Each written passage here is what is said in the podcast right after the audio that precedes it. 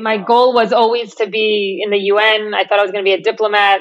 Um, I threw that in the trash, but but the storytelling aspect of it all, I think, does actually run deep, and there is a real common denominator between uh, the things that I've, I've done.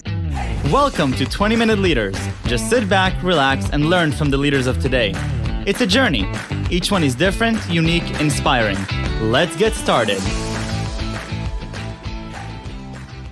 Hello and welcome to episode 217. Our guest is Yael Wissner Levy, VP of Communications at Lemonade. Yael Wissner Levy is the Vice President Communications at Lemonade, a digital insurance company powered by artificial intelligence and behavioral economics and driven by social good. Previously, Yael was a speechwriter and communications consultant for political and business leaders, having written for heads of state, CEOs of multi billion dollar corporations, and non governmental organizations. Prior to that, she worked as a journalist at various media outlets, including Haaretz and Israel's Channel 10 News, serving also as the channel's correspondent to the UK. Yael also worked with former Congressman Steve Israel, New York Democrat in DC. She holds an MSc from the London School of Economics. Yael Wissner Levy, thank you so much for being on my show. I'm so incredibly excited to have you here. I am too. Thanks for having me, Michael. I've been waiting for this for a long time. You're one of the most wanted, uh, you know, high tech entrepreneurs, communications writers, whatever you want to call it, in the world because the work that you've been doing with, well, yes, it just shows by me getting a hold of you, and every person that I talk to says how how amazing you are because the work that you've done with Lemonade, with the with being vice president of communications there in a company that is revolutionizing the way that you know content is being delivered in the world of insurance, and I'm now in the insurance space with Hippo Insurance, so I get to appreciate this art of communications and content there. It's remarkable. But I actually know you back from your speech writing days mm-hmm. and previously as a news anchor. So you have a breadth of, of experience in, in the world of communications. Yael, take me back to the good old days. You're back with Channel 10 News and then I24 News. Why journalism? Why communications? I, I, will take you definitely back, um, but I have to comment on those crazy, crazy compliments you gave earlier. I can't take any of the credit. I work with an incredible team, um, and I know Hippo also has a really outstanding team. But here at Lemonade, I've been fortunate enough to work with really the the best entrepreneurs I think on the planet, um, and learning from them, and and just kind of being here for five years. I'm actually celebrating my five year anniversary here at Lemonade. It has been an unbelievable journey uh, on a personal level. Five years, but, wow. Yeah, but also on a professional level, really working side by side with with the top of the the best, like really, really uh, top talent. Um, but we'll get to that. Um, yeah, as, as you mentioned, I had a unorthodox way of jumping into the tech scene. Um, but I like to say that if you look back and try to connect the dots, it's actually very clear. It just wasn't clear at the time. When I was in my 20s and I was going through, as you said, journalism to politics, back to journalism, back to politics. Um, it was it looked like I was like you know hopping around, whereas I feel like I was just you know diving deeper and deeper into this world of storytelling. Um, and storytelling is actually the elements of it are, are pretty basic. And you put it in journalism, or you put it in politics, or you put it in tech, and the very kind of elements and the fundamentals of storytelling are the same. And um, I started my storytelling experience, if you will, um, right after the army uh, here in Israel. Actually, even before, like I, I was, uh, I grew up in a home that was um, very much of a storyteller's home, um, books and stories. And, and my mother's a teacher, as you know, um, were part of the everyday life. Um, and I always, I always like to write uh, and, and kind of delve into that. Um, after the Army, I worked in the US Congress um, for a Democrat from New York. Um, and that's where I was exposed for the first time to storytelling kind of as a profession that was beyond right. just like the, you know, what I had known before that as, you know, authors and, and so forth. Uh, suddenly I saw all these, you know, members of Congress that would come into the Senate or the House and um, they wouldn't say a word without having their speechwriter write it for them and it wasn't because they were incompetent. They were actually they're extremely incompetent individuals. And i was lucky enough to work with um, representative steve israel from uh, new york. Um, but they understood the power of the word and the power of everything that they were saying.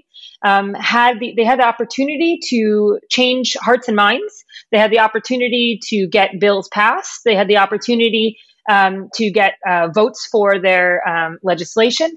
But whatever it was, they understood that there was an opportunity here and there was an opportunity that could not be missed. And if you have that opportunity, you have that time, you have the attention of someone in front of you, how do you use it to optimize what you're saying so that people want to hear you and active, activate or go out and implement what you just said? And uh, that that fascinated me. That kind of very idea is it's really human behavior of how we internalize something and we decide to go do something because we read it or we saw it or we're actually you know looking at someone as a role model and trying to replicate or emulate them. Um, and representative israel congressman israel was um, really uh, he, he, saw this on, in me and i saw and i was itching to write. Um, and it was the year after the second lebanese war and he was uh, uh putting through a lot of uh, legislation in congress around um, the end of the, the war. And I, I asked to write some of his speeches. I asked to like input a lot of uh, what he would be saying on the, on the floor of the House. Um, and that's where it kind of started. Um, from there, wow. I went into Haaretz um, and was an editor on the website for three years, and then went to Channel 10 here in Israel, which is now Channel 13. Um, right. And uh, I24 News. And then I24 News. Um, studied in London. I, I, my my goal was always to be in the UN. I thought I was going to be a diplomat.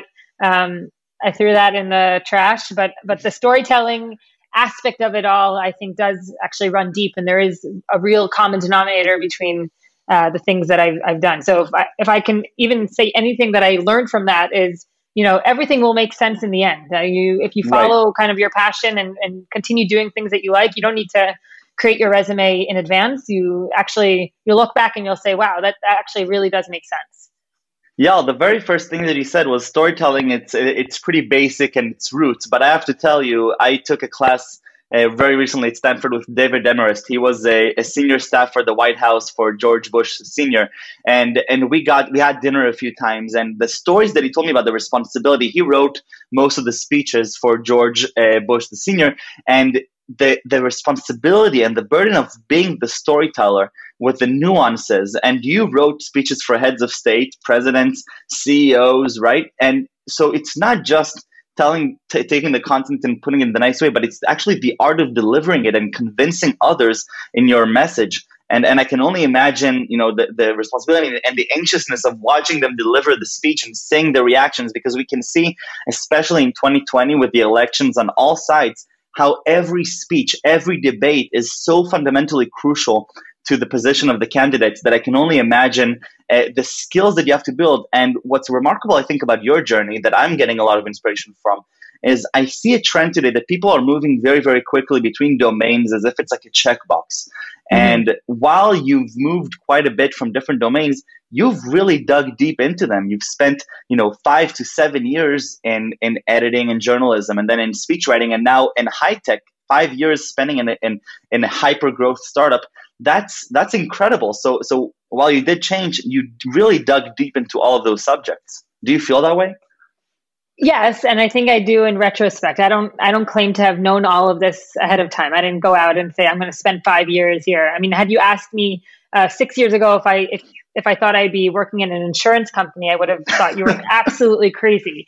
Um, that wasn't on my grand scheme of things. But I can say that um, one thing I have learned, and this is only in retrospect, so everything, we're all so smart in retrospect, um, is that the focus and kind of when you kind of focus on one or two skills that you want to hone on and, and understand and get really good at um, you have there's there's only focus. You can't spread yourself too thin. Um, you have to know what you're good at and what you want to get better at. And I th- I'm, I'm a true believer in, in getting better at, at, stuff that you're not great at. Um, but mm-hmm. I also think that when you focus on something and you don't try to win it all um, you get to you get to interesting results um, so what are you really good at? What oh. what are you what is your focus? So I think I think I'm I'm trying to understand the flexibility and the dynamics of storytelling to its core. Um, I was, as I said, like when I was just starting out, I was absolutely sure I was going to be a journalist forever, and then that kind of turned into well, journalism is great, and I and I you know I, I think I can give a lot and learn a lot, but I don't think it's actually going to change policy. Um, and then I wanted very much to go into the foreign service and and be a diplomat. And I went to I went to school in London, thinking that that would be like my next the next stop uh, before the UN or something like that. And I think um, understanding in London, my understanding there was um, sure you can go into the foreign service, but actually, as you said, the person really helping some of the leaders formulate their policy are these, you know, ghostwriters or speechwriters or whatever you'd like to call them. And so that fascinated me. I said, you know, it's not only about the words, it's about who you're working with. And, and I was fortunate enough to work with really top uh, leaders here in Israel writing their speeches in English. Um, and then that, that, that kind of uh, relationship also um, really fascinated me because I said, wow, if you take that relationship, you put it to business, to public companies, and you work with, you know, CEOs of a public company on formulating their message, how are they going to speak when they have earnings calls and stuff like that? Um, that really uh, fascinated me as well. And I and I was fortunate to work with the CEO of Teva Pharmaceuticals for a while. Wow. And I and I started adding on clients in, in business, not only in politics, and understanding that in terms of you know the storytelling. If I go back to what I started with, this is this is fascinating. This is something that you know you keep on learning and learning and learning. And if I can focus on that um, and get better and, and kind of expand my knowledge in um, the storytelling realm by working with different leaders, um, I really will expand my knowledge base in general. Um, and then it was it was pretty clear to me um, after a few years doing that that technology and um, Silicon Valley was where maybe policy was even trumping uh, a lot of things that are in government and uh, no pun intended that didn't sound very good very no. But um, i did i did kind of feel like i wanted to join something that was bigger than what i could do by myself. And, wait, wait, yeah, we, are gonna dive into it, but I have sure. to ask before that because I, ha- I I need you to take us into the mind of the storyteller for a second because you know the majority of the people listening to this including myself are young scrappy hungry entrepreneurs that are that are you know we tell ourselves stories and we and we think of the world and we, and we keep trying to reinvent things that are happening around us. Yet I, i'd love to learn a little bit from you. When you approach a story, whether it's writing, a, helping write a speech for a president or for a CEO or for Lemonade, what what are what is some of the thought process that goes into building this narrative that at the end others want to follow? And I, and I'm genuinely asking this because I'm curious to what what constitutes a good story, a good narrative. So I think uh, the, one of the first things that you have to think about when you're writing anything and is is who are you're writing for. Who are the audience, and what do you want them to feel? What do you want them to take away from it? Because everyone has, you know, especially now, like zero attention span.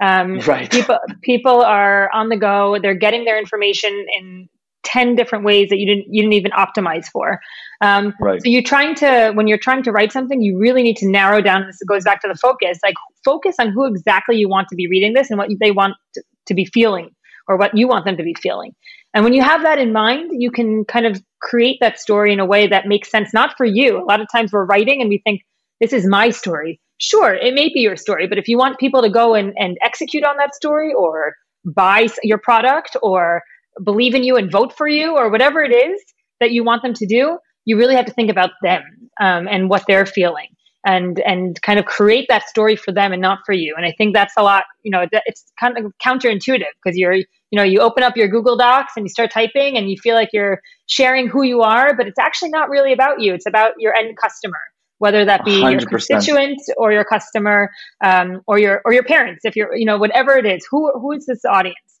Um, and then the second thing that I would say is that because we have such a short attention span, you need content, you need stories or data points or whatever it is that you're constructing that sticks, sticky content, they call it. And something that, you know, people will walk away if they can remember one thing from what you just wrote or what you just said or or the graph or the infographic that you made. What will that be? Um, and sometimes you need to shock them. Sometimes it needs to be something that is actually inspiring and not just fluffy content, which a lot of people like to, you know, you oh, I read a nice quote somewhere, let me put it in, but nobody really f- remembers it. Like, what is a sticky part of your content that you're going to be leaving the audience with? Um, I guess that would be my two two big. How tips. do you how do you know that? So when I'm sitting down and I'm preparing a talk or I'm preparing a letter, how how do I know if something is going to stick? Do you do you test it out before? Do you get feedback from others? And and how do how do you run all those experiments? Because that that sounds complicated. It is. Uh, it's a lot of uh, trial and error, and it's a lot of getting to know your audience. So sometimes you'll write something and it'll fall flat. So sometimes people will like that. They'll say, "Okay, I wrote something. People read it, but it didn't do anything." And sometimes that's like comforting because, okay, it, it didn't move the needle, but it, at least it didn't get anyone angry. Um, on the other hand, if you take more risks and you're you go out on a limb and you say, "I'm not going to speak to everyone. I'm going to speak to you know two percent of my audience because I know that those two percent are the most engaged and they will follow me and they'll come after me if I ask them to." Um, you know, you see that a lot in politics. It's not only. I was just about to say. I mean, we're watching it unfold live. These different tactics. Right. And so and so you don't want to you can't win everyone and you can't win the hearts and minds of everyone. But if you go and you say something that will, you know, make someone's ears perk up and another person's and another person's, you're probably going to get a more engaged audience than if you say, you know, kind of the cliches that everyone's used to. Um, and so that's you have to be a risk taker. It's a lot, a lot so, of risk, and be prepared to kind of own what you're saying. So when you sit down and listen to a speech, when you watch the news, or when you're listening to somebody talk, do you cringe sometimes? Like, do you have are you uh, do you have like wheels in motion saying like, oh, this is the tactic that they're using. They're alluding to something bigger. They're trying to get me to feel these emotions. Do you have that process? Yeah, sometimes I try to take it off because you know you you don't want to become too cynical. Like you want to right. believe that there's you know the, the cynicism will at the end you know really make us uh, not optimistic to be so i right. want to keep the hope alive. I want to think that you know that there are people that are speaking genuinely and they're not trying to um, you know artificially implant all kinds of like speaking tactics and rhetoric and stuff like that.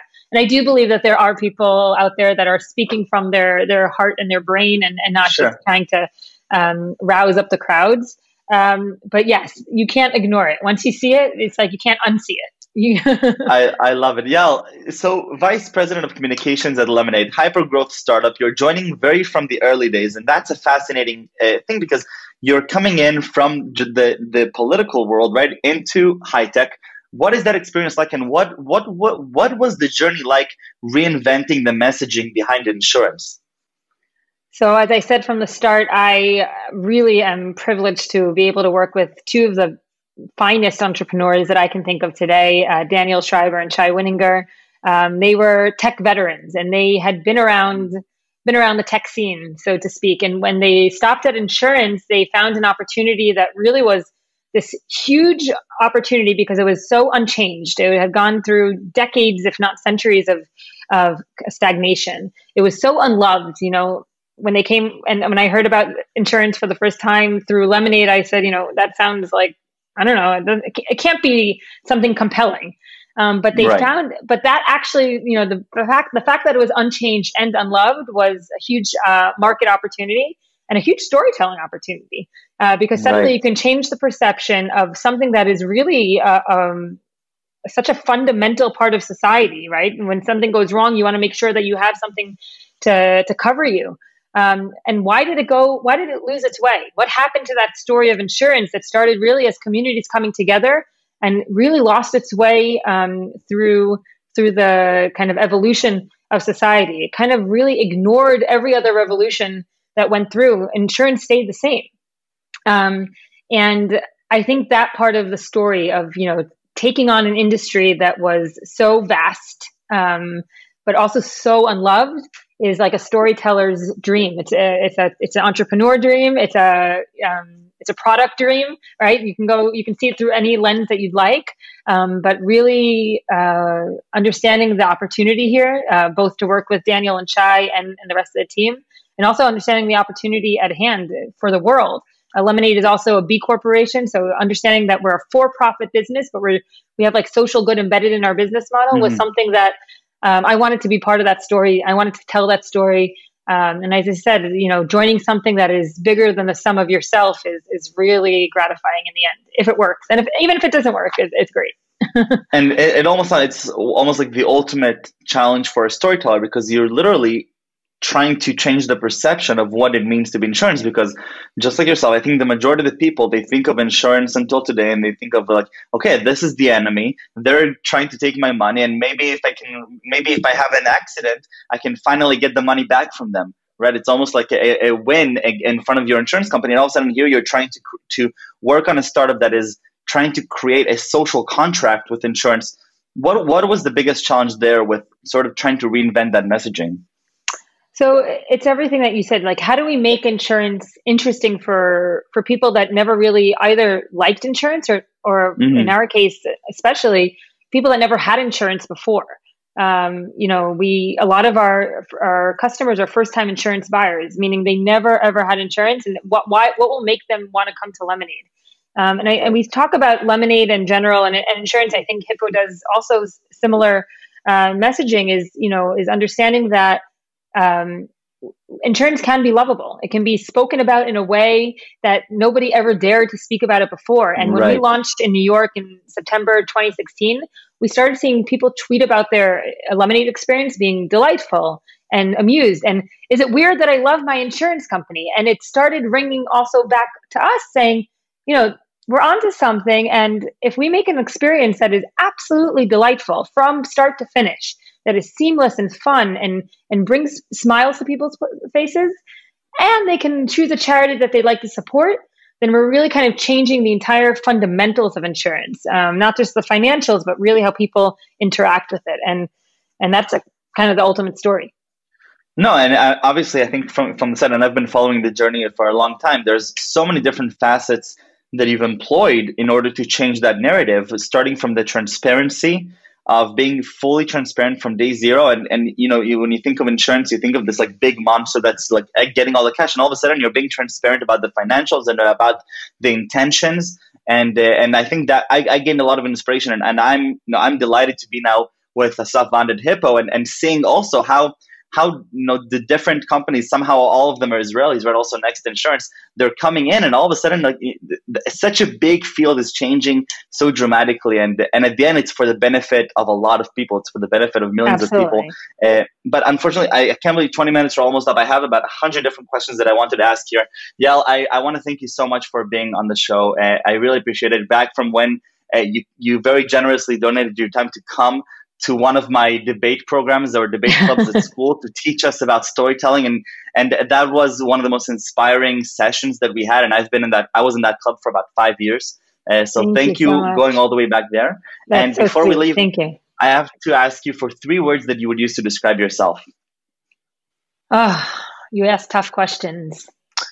Um, the hardest one yeah, it is. I don't. I, I don't want to self-describe, but I can tell you the three things that I kind of um, really admire, and I hope that I use in my when I'm with my I love team.